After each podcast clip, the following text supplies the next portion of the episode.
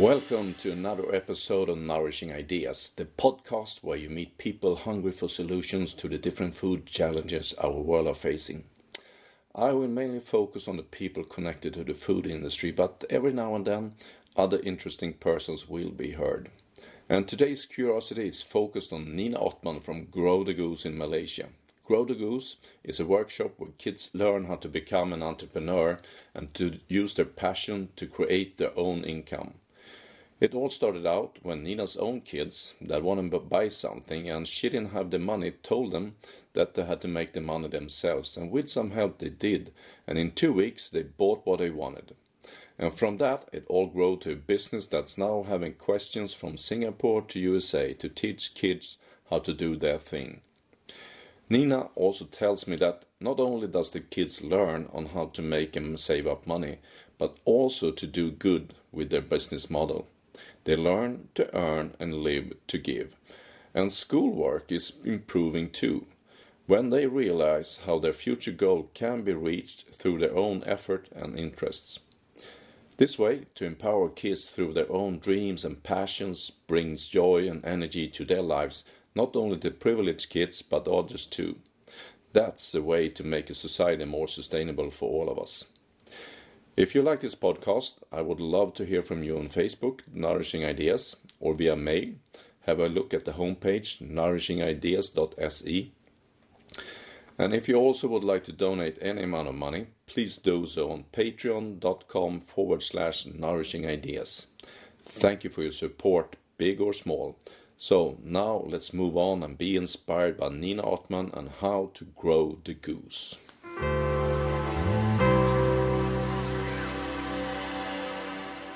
Okay, welcome to the Nourishing Ideas, Nina. Hi, thank you for having me. Uh, it feels great. Uh, I usually ask, start out with a question like, give me a story and highlight story in, in your entrepreneurial life or idea. How did it all start or a highlight moment anyway? All right. Um, well, I've been an entrepreneur for about 15 years. So it is mostly a profit driven um, ventures. But um, after becoming a mom, um, I've discovered the need to do something that has a legacy, probably, mm-hmm. and is more um, has more depth and more substance uh, to the to my purpose, to my being, to my passion. So that's I think that being a mom um, drove me to this new venture uh, in the social enterprise space. And how did the idea come up? Oh, it's. So basically, um, it all started when I was in confinement with my third child. So and then my two boys, I have a, uh, then they were four and six. They wanted a pair of roller shoes. It was a big thing, and and then I just said a simple sentence. I said, "No, sorry, mommy got no money. Um, go and find your own money." With that simple uh, sentences, they actually took it seriously, and they said, "Okay, we want to sell fried chicken like what we saw on TV because there was this famous cartoon in Malaysia called Upin Ipin and they wanted to be like one of the characters. And they mm. said okay we want to sell uh, fried chicken just like Mail from Upin Ipin. And I'm like no fried chicken is not healthy. And it's like okay so then what do we sell mommy? It's like okay let me think. And then um, I have a friend who sells healthy sausages.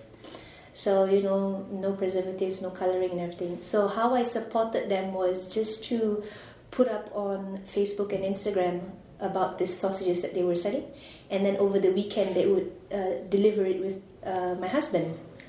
And after two weeks, they actually made enough money to buy those pair of roller shoes for each of them. And when I posted that, that's when a lot of people started asking, say, "Hey, um, can we be agents? Can our kids be agents for these healthy sausages?" And I was like, "Yeah, sure." And then, but the second part of the question was what really moved me into like thinking deeper into this. They asked, Nina, do you have a module to teach kids this? Okay. That's when I realized I do have my entrepreneurial um, experience.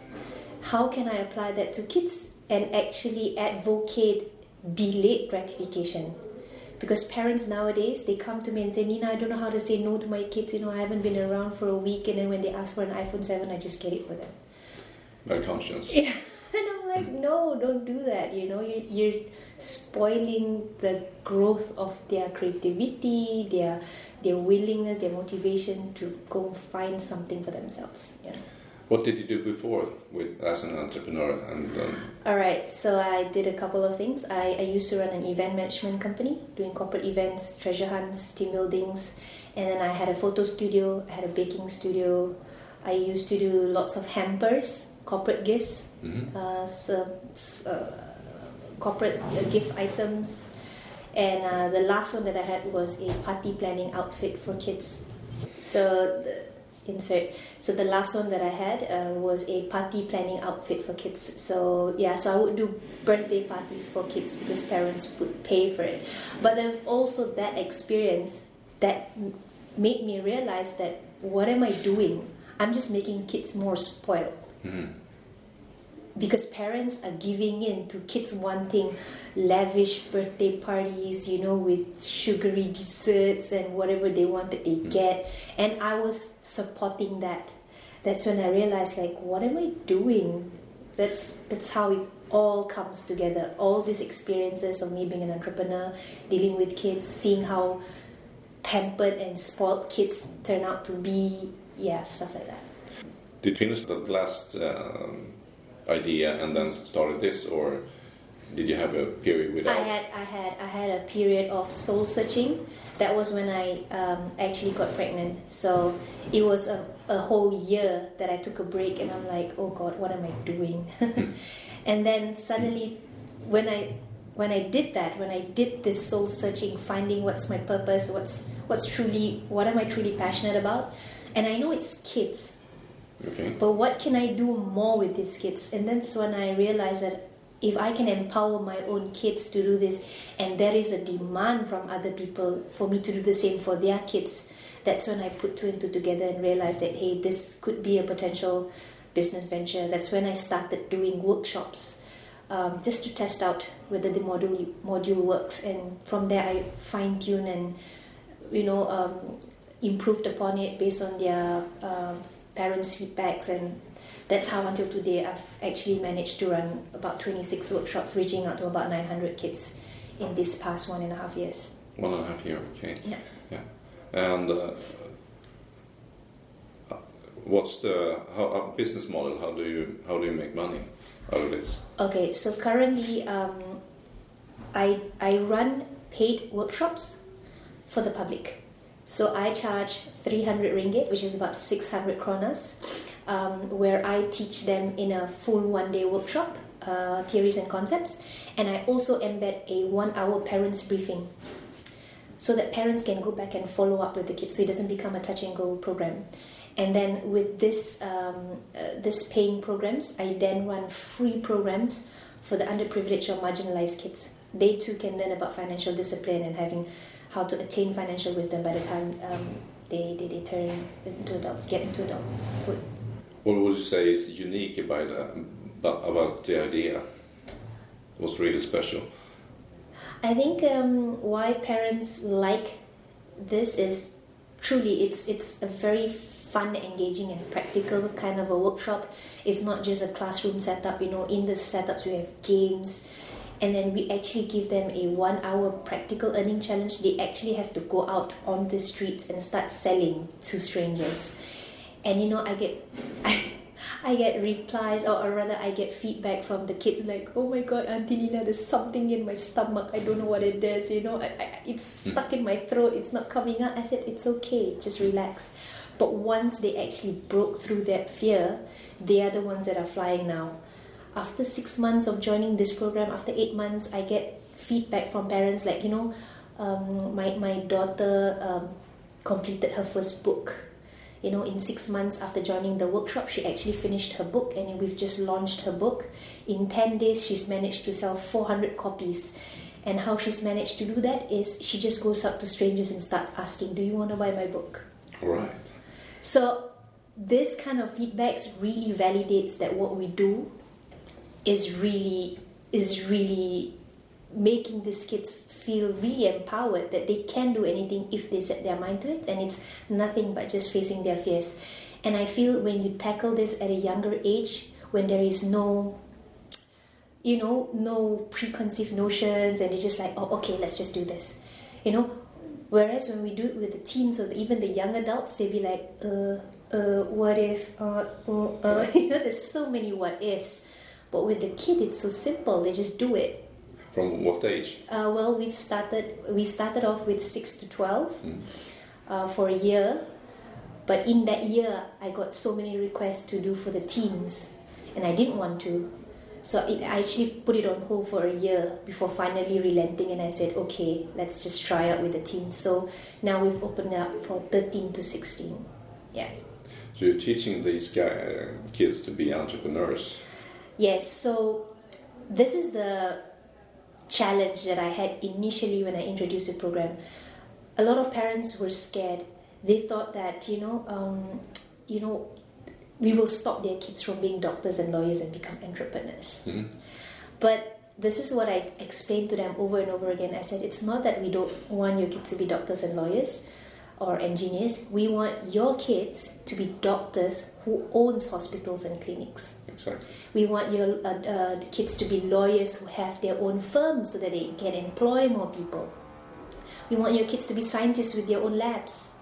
We want them to be engineers with their own thriving firms, and you know, everything that we do now needs to have some kind of entrepreneurial skill. Mm-hmm. How you manage people, how you, everything is encompassed in this whole big umbrella of entrepreneurship. So I think it's it's just educating them on that. And now I'm slowly getting them to understand about social entrepreneurship through the kids because our tagline is learn to earn and live to give.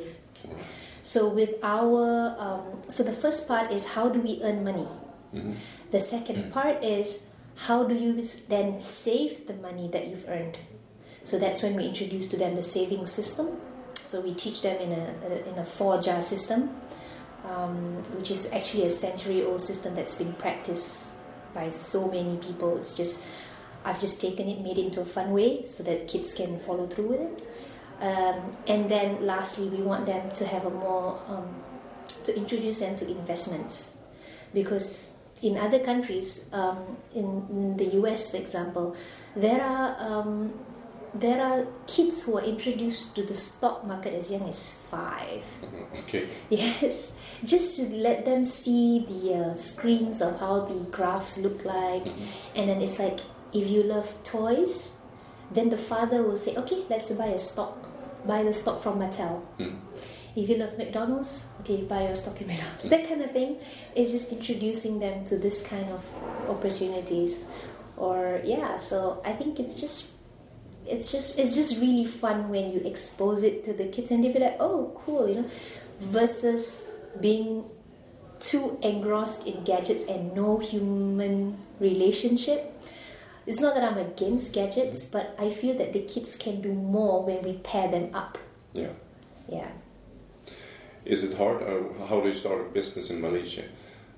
Do you have to sign up somewhere or? Yeah, so we register with the Registrar of Business, the ROB, the local SSM. Okay. Yeah, so then can either run it as an enterprise or a private limited. So yeah, it depends.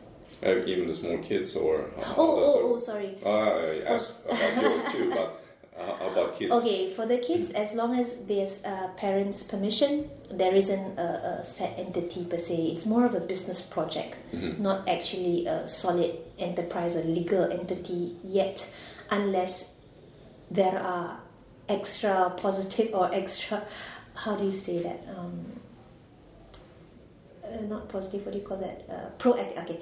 And insert edit out. So uh, we also have uh, proactive parents who then take on the responsibility to actually register legally under the parents' names, but actually le- let the child run it. So, you know, you, you have different kinds of parents with different kinds of support, but um, otherwise, it's more of a business project, allowing the child to try different different things. So, for example, I have one graduate, so she's completed the workshop. She really liked baking, and so she started a baking. Um, projects, enterprise kind of a thing, and she would sell over the weekends and she would have her own Facebook page. But now her focus is slightly shifted to not just baking, she also likes crafts. So now she's added on something to that. So she does crafts as well, you know, selling uh, bangles, bookmarks, or whatever. So it's just about passion projects, allowing them to try, test, and explore different different things at this young age, and just getting them engaged in it. You know, just do what you like, what makes you happy. How do you monetize your own talent and passion? That kind of a approach that we use here. And it could be useful when they're going to choose what to, to study later on too, Correct. if they have the passion somewhere. Correct. Because So- that's a that's a force, it's an energy. Yeah, so I, I guess I take um, moral from seeing my family and friends who are stuck in the rat race and they be like, oh, I wish I could do this, I wish I could do that. But I think as you age or grow older, you become so comfortable and you become so fearful of what if I can't make enough money to pay my bills and da da da da da da. You know, suddenly you build this fear out of just as a doubt. A mustard seed of doubt has grown into like this big ball of fear. But if you had approached the kids at the beginning at that seed of doubt, that small size, mm-hmm. they're able to overcome that and just be like, yeah, sure, whatever. You know, they have no walls, they have no I don't know how to explain it, but they're just so brave. These kids are just so brave. Uh, they, I mean, they empower their passion somehow, so they they always trust it. Correct. Yeah. And it's also beautiful to see parents starting to take notice of this and actually supporting their kids more than a thousand percent. You would see, oh my god, Nina, you know, I never knew my child had this kind of talent. I never knew he, she was so good at writing. I never knew he actually wanted to be a baker. I never knew. It's like so many I never knew. So, oh, I didn't know he wanted to be a YouTube. I didn't a YouTuber. I didn't know that he could, you know, make games and that you can make uh, a, a, a career out of being a gamer. You know, so I think it's opened up new horizons for the parents as well to understand their kids better. So it becomes then another level of empowerment for the entire family and a bonding. It becomes like I have sibling partnerships. Okay. You know, a couple of siblings who had uh, graduated, so now they have their own little projects that they run together as a family. And then you've got some who, whose mom was actually a housewife and she was just actually so bored, but then now she's managing her son's business project kind of a thing, you know, bringing him places. So it, it's amazing. Do you see uh, that the schoolwork goes up too? I mean, the Ah, level. okay, that's thank you for that question.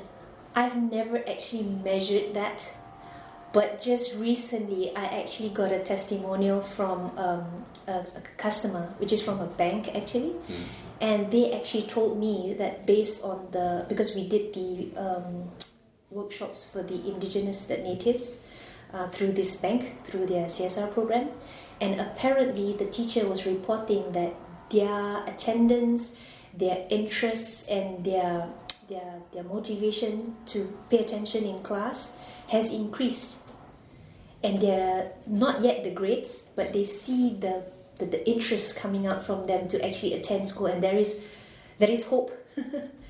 No, because we do this um, Uh, dream board session, vision board session, ask them what their dreams and goals are, give them support, give it, it just excites them. And so I said, if you want this, you would need to have a good education in order for you to achieve this. And so I think we sort of help them connect the dots why they need Yeah. to come to school because there is a purpose after this. How what has what's I think they've never actually been asked the question what's going to happen when you leave school mm-hmm. a simple question like who knows? exactly a simple question like what makes you happy Yeah. they've never been asked that question Well, that's a good question. yeah what makes you happy Yeah. it's a simple question but i think kids don't get that question asked to them at all Now, to, to find the strengths, like you do with that kind of question, what kind of strengths does this person have? And combined with the passion, you get the energy and love for whatever you want to do. Correct. You can do the terrible, the boring stuff too, just to get there. just let me give you an example of one of these girls so you know this this natives the orang asli we call it um, the parents are there they mostly works they mostly work in the um, the oil palm uh, the the plantations Okay. you know um, and I think they just don't have that will to want to know more what's out there because they're so comfortable in their current setting and stuff like that, you know. But when you hear their stories, sometimes their lunch is just plain rice with soy sauce. That's their daily lunch, you know, and they're okay with that. Mhm. And we're not coming in to disrupt that comfort or whatever. We're just saying that there is a choice, there is an option out there if ever you wanted something more. So we're just showing, just showing that opportunity to these younger kids. And when they see that, they'll be like, yeah, I, I, I would like that. So, for example, when we asked them, so what do you want to be when you grow up? I had an answer from a girl. She said she wants to be a nurse. I'm like, okay, you want to be a nurse. I said, what else you want to be? I want to be a nurse with five bakeries. And I'm like, okay, where? And she actually mentioned the places she wanted it. That's a good dream. Yeah. And then there was another girl who wanted to be a baker and have two bakeries, but she's never tasted cake in her life. Okay. And you'd be like, okay. but it's just amazing, all these other things that I think we take for granted Mhm. when we come from the urban setting. But if you just go like 60 kilometers in or rather out, you would see this whole other scenario. And I think that's what I really like about what I do is giving that equal opportunity for kids to just be able to express themselves and then finding ways how we can assist them and empower them so that because they'll be sharing the same future anyways. Mm-hmm. Yeah. you know i tell the parents i said i tell the parents of those from the the, the, the privileged setting rather. I said if we don't do something about these other kids who are not as privileged let's be honest we are not actually reducing the gap. But don't be surprised one day just one day i'm sorry i have to say this but one day this same kids will be the one robbing and raping your kids we we know this is coming so we better do something about it it, it, it, as harsh as it seems, that's what happens when people go into survival mode and when you know they- they're stuck in extreme poverty. I don't know what can happen. You know, we can see it already now. So Uh, how is it scalable? I mean, if you're running the business yourself right Correct. now, yeah. So um, scalability wise, so right now I'm the only one running the workshops, but I'm actually taking up a certification to train other trainers and also to license out the module that I have. And so, and so hopefully by September uh, this year that will be out and they'll be up and running because we've had requests from um, other states in Malaysia because right now I'm only operating in Kuala Lumpur. So we've had other states in Malaysia requesting us to either go there or allow them to run it at their place. Um, so we've also had requests from Singapore, um, Thailand, Brunei, um, the US Mm. also, which was quite shocking because they do have similar programs, but I'm not too sure. And also Thailand. Uh, I think I've mentioned also Thailand.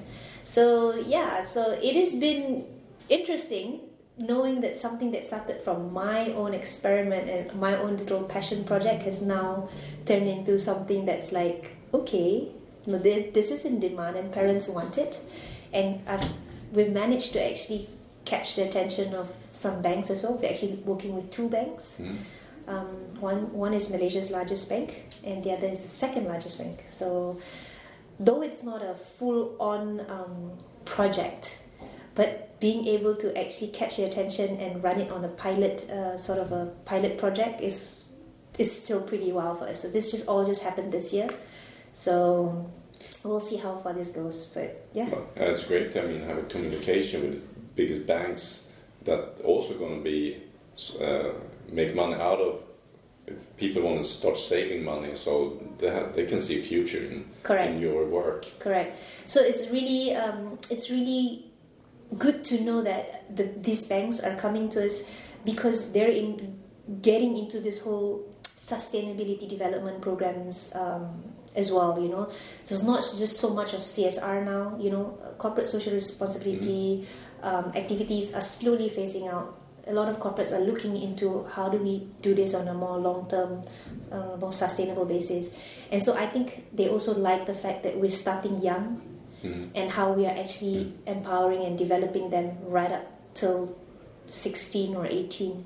So, right now, the current agreement or the way we are working with these banks are actually, you know, if they open an account with the bank, they actually um, get to come for our workshops for free, and then we also then grow with these kids on how to actually grow their money in this bank account as well. So I, it becomes a win-win-win, you know, not just a win-win, you know. So that's that's that's always the best way, win-win-win. Mm. Is it common to to start uh, social or being a social entrepreneur in Malaysia, or are you in in the first generation? well. Um, currently, uh, I have to be honest, currently there isn't um, a proper policy for social enterprises in Malaysia. We're working on it. Mm-hmm. So I would say we are in the sort of first generation. although I think the first few social enterprises in Malaysia came up about four or five years ago, but only in the past two years it has been more. Um, a buzzword, a more sexy kind of a space, you know, and, and, the government is actually coming in to support this kind of causes, coming up with agencies that actually help uh, startups who are in the social enterprise space. Mm. But um, yeah, there's so much more to learn about this, and I think um, it is good. The timing is good because I think more people are aware, but they just don't know how to. So when we go out and speak, like for example with Grow the Goose, mm-hmm. when we speak to the kids, to the parents, to our uh, stakeholders, we teach them, or rather, we would like to advocate uh, this line that we use, which is do good, make profit, make more profit, do more good. Repeat. Right. That is a cycle. That is a cycle. Yeah. So yeah, this is what we want to continuously tell people: is it's okay to do good. It is good to do good. Yeah, and make money. And then you will make money. Yeah. It doesn't need to be. It doesn't need just to be one way. Like make money first and then help. Not it can like be the other way around too. The old way of CSR. Correct. You, correct. You put it in correct. because you want to make it good. Correct. Good. There's, there's, there's another way around it too. Mm-hmm. Do good first, and then make money, and then make more profit, mm-hmm. do more good, repeat. So that, that that's what we communicate. Yeah, that's great. How common is it with the larger firms that put in the CSR? If they, I mean, the old firms that they don't have it in, in the DNA or like you have. So how common is it that they start, like you said, it was a movement coming that they're more aware of being sustainable or working with uh, like uh, social uh, good uh, good ideas. Yeah, um, there is also um, another uh, initiative that has been um, is, that's being promoted by our government. It's called CER, Corporate Entrepreneurship Responsibility. Okay. but I could be wrong on this. But just check it out. CER. So it's when corporates then help entrepreneurs like us to scale so that then we can be of more good to the community. So it's then in that um, that use, flow rather be as good as CSR. Correct. rather than just going straight to the beneficiaries and it becomes a touch and go program. Mm. How do you then keep that cycle for the entrepreneurs to then do more good? I don't know how to explain it, but basically the CR initiatives are, are being introduced now, and more corporates are looking into that. Mm-hmm. At the same time, they are facing up the CSR bit and going into the whole sustainability because I think it's also embedded in their reports now. They have to, the, they, there are KPIs now, so indirectly they have to do it anyways. Everyone's moving to that direction, which is, is it's it's good in all ways. Yeah. How did you find out about SE Forum at all? I mean, this is Sweden and that's Malaysia. Okay, Malaysia. so um, I actually joined the uh, MAGIC Accelerator program in Malaysia. MAGIC stands for Malaysian uh, Global Innovation and Creativity Center. Okay. So they are one of the agencies um, that has been appointed to help businesses, uh, to help social entrepreneurs and techpreneurs and, and whatnot. Mm-hmm. And so um, the executive director um, actually posted on one of our chat channels to actually apply for this social entrepreneurship forums, which I did in December. And um, yeah, and here you are. the rest is history. Here we are. Yeah. So yeah. What's been uh, what have you learned most here? a lot actually. I think I think um, Malaysia has a lot, or rather, a long way to go in this space. And hearing the stories from the other countries, you know, we have participants from Nigeria, Uganda, Kenya, Botswana, uh, Pakistan, and, and Guatemala. And how, if you remove the policies that is in each country, we're all actually wanting to do the same, anyways, Mm. to help our own individual communities. But I think it's knowing those challenges also will help us in our own country. I, I don't know how to explain it, but I've just learned so much from them. And uh, yes, it, it is good. I think it is good for us to go out and learn how it's being practiced in other countries. And, you know, coming to Sweden also, it'd be like the whole, let's just take one example recycling. Mhm. You have segregated bins everywhere. And it, it is it is not that we don't have it in our country. You don't have to educate people anymore. It becomes a way of life. It becomes a culture. It's a behavioral thing that you've managed to inculcate. And it's it's amazing. It's amazing. And i think we we need to really move and look into how other countries are doing it and just learn from it. And i think um, we've always been caught in this little bubble oh you know this is how we need to solve it in our country blah blah blah. Yes it's true but there's so much more we can learn from out there to not have to start from scratch back home. How do we just then leverage on solutions out there? How do we break silos? How do we work in an, a setting which is abundance mindset creative mindset versus the competitive mindset why do we need to do the dog dog world that's old news. Yeah. Let's move on to competitors, you know, quote unquote. How do competitors really work together and come up with a common solution, you know? And I really love the banks that I'm working with. You know, I can talk to them and say, you know, like my ultimate vision is to come up with a solution for the unbanked community.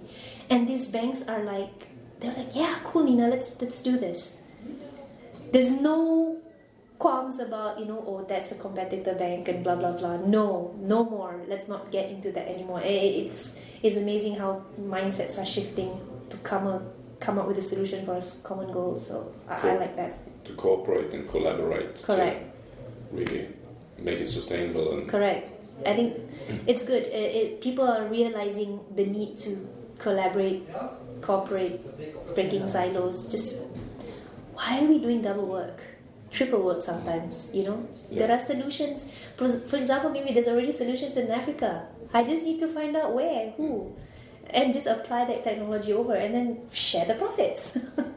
But when you listen to these guys that you hear here and what you have heard back home are there any trends that you see that's really making this a, a strength or a global force that finally will the knowledge that you find out there here is uh, really spread faster, so it's growing. yeah Do you see those trends? Yeah, yeah. I think with, with the internet, you know, you've got all this. um, surveys and forums and, and, and events bringing everyone together. I think we need more of those. And the trend is people do like to go for this because there's just so many, so much insights to get from just one meeting, even you know. So yeah, I, I, it's a, it's a growing trend, and I think the millennials if you study them, they really wanna. They're more health conscious. They're more environmentally conscious, but I think they just want that outlet or that platform to be able to do that and not be judged. You know, just to make it like it's a way of life instead of to have to consciously be. to to, I think they want it to be a way of life rather than to be consciously having to think about it like oh I need to be it's I, It's natural, it comes natural. yeah yeah Because it's they've grown up with it a little yeah bit. Yeah. correct so I think maybe that's why I, I like to work with kids so we can just start from scratch hmm and it's so easy to teach the kids you know I, I have a story of a boy who joined our workshop and then after our workshop realized that he did some research, and I think his science teacher helped as well. The science teacher was like, you know, um, leatherback turtles who used to visit shores in Malaysia are going to go extinct in six years, and they haven't visited our shores since the 90s or something like that. And he was so moved by it, he actually then started baking cookies to help save leatherback turtles. Oh. So yeah, he, and he went viral. Like he, he he he was in the newspapers, like ten over newspapers, and he's gone on radio interviews and stuff like that. And now he's upgraded himself to not just baking cookies. He's he's actually doing baking workshops to teach other kids how to bake cookies.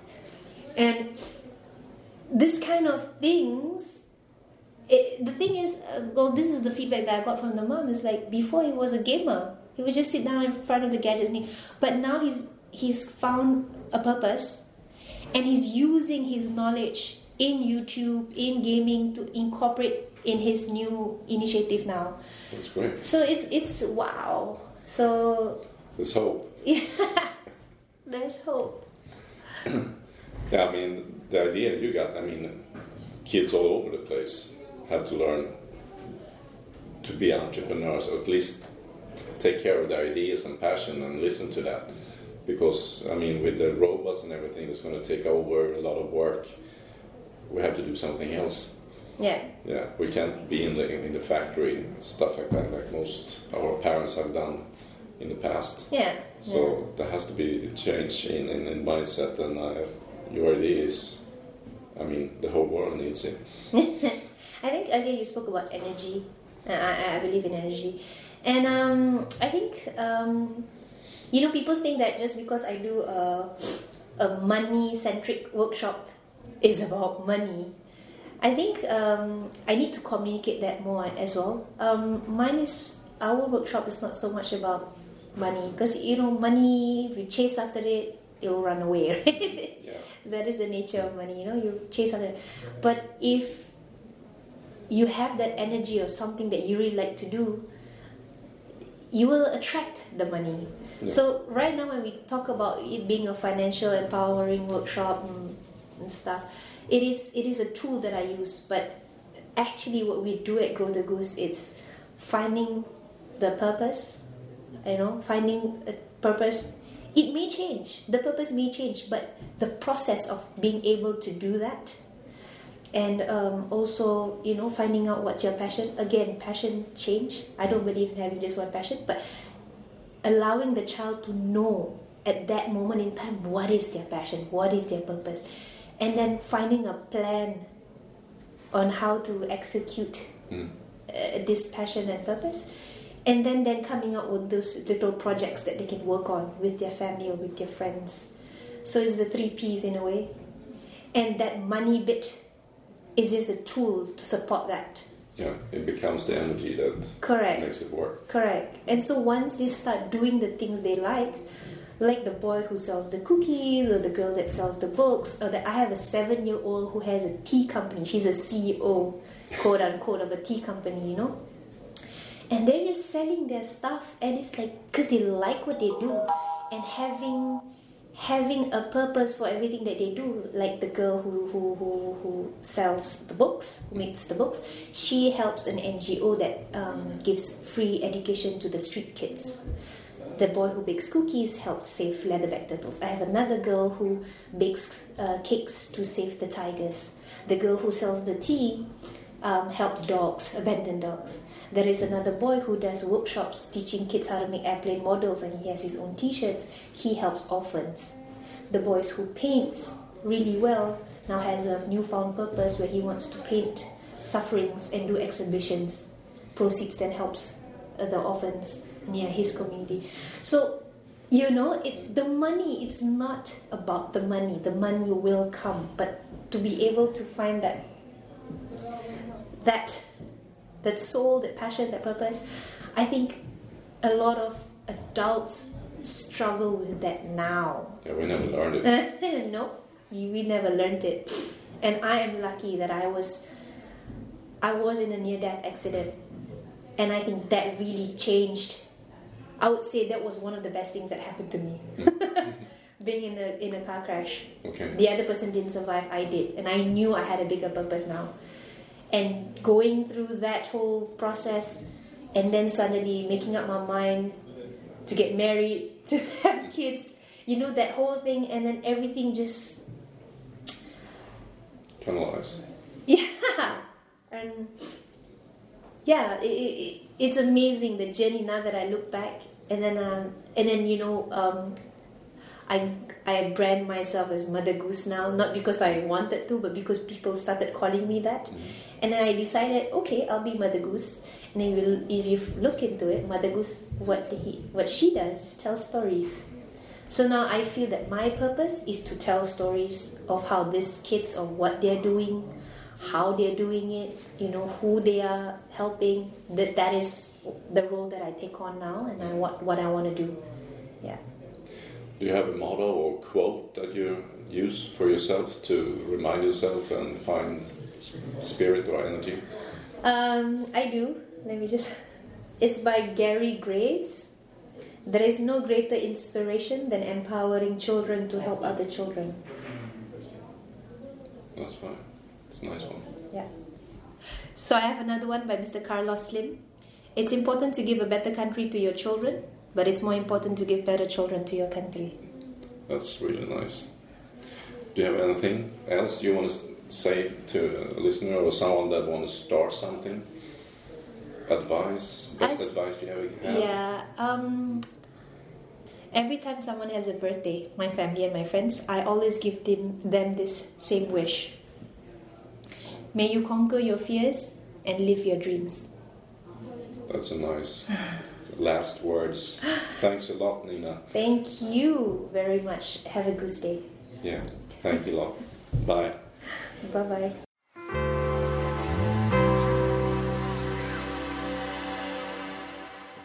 You become full of power when you make changes in your life due to your kids or near death experiences. And in Nina's case, both of them. A change that makes a difference to kids in Malaysia and spreading throughout the world too. Feel inspired? I do. So, how do you want to make a difference for the world in a sustainable way? I want to spread the, spread the enthusiasm that these entrepreneurs have, and for you to take one small step further down the path of your purpose and passion in the world. So, what step can you take right now to get a small step closer to your dream? Nina's idea is spreading, and I hope you found a lot of inspiration from her. She has a lot of energy and laughs, so now you can start to move on the path for a sustainable future for you and your surroundings with a lot of passion and energy. So, if you want to help me build this podcast and listen to more ideas and the persons that ex- execute those ideas that makes this world a more sustainable place to live on, please spread the word of nourishing ideas to others and also if it's possible make a donation via patreon.com forward slash nourishing ideas until the next time ask yourself at the end of the day what are the three things that you are most grateful for today focus on the next small step that will take you closer to your goal and take it right now please do a short reflection on what you heard us talking about and figure out what was it that you really liked? And how can that be brought into your life? Thank you for listening to Nourishing Ideas, a podcast for a healthy and sustainable ideas, making changes one bite at a time. Take care.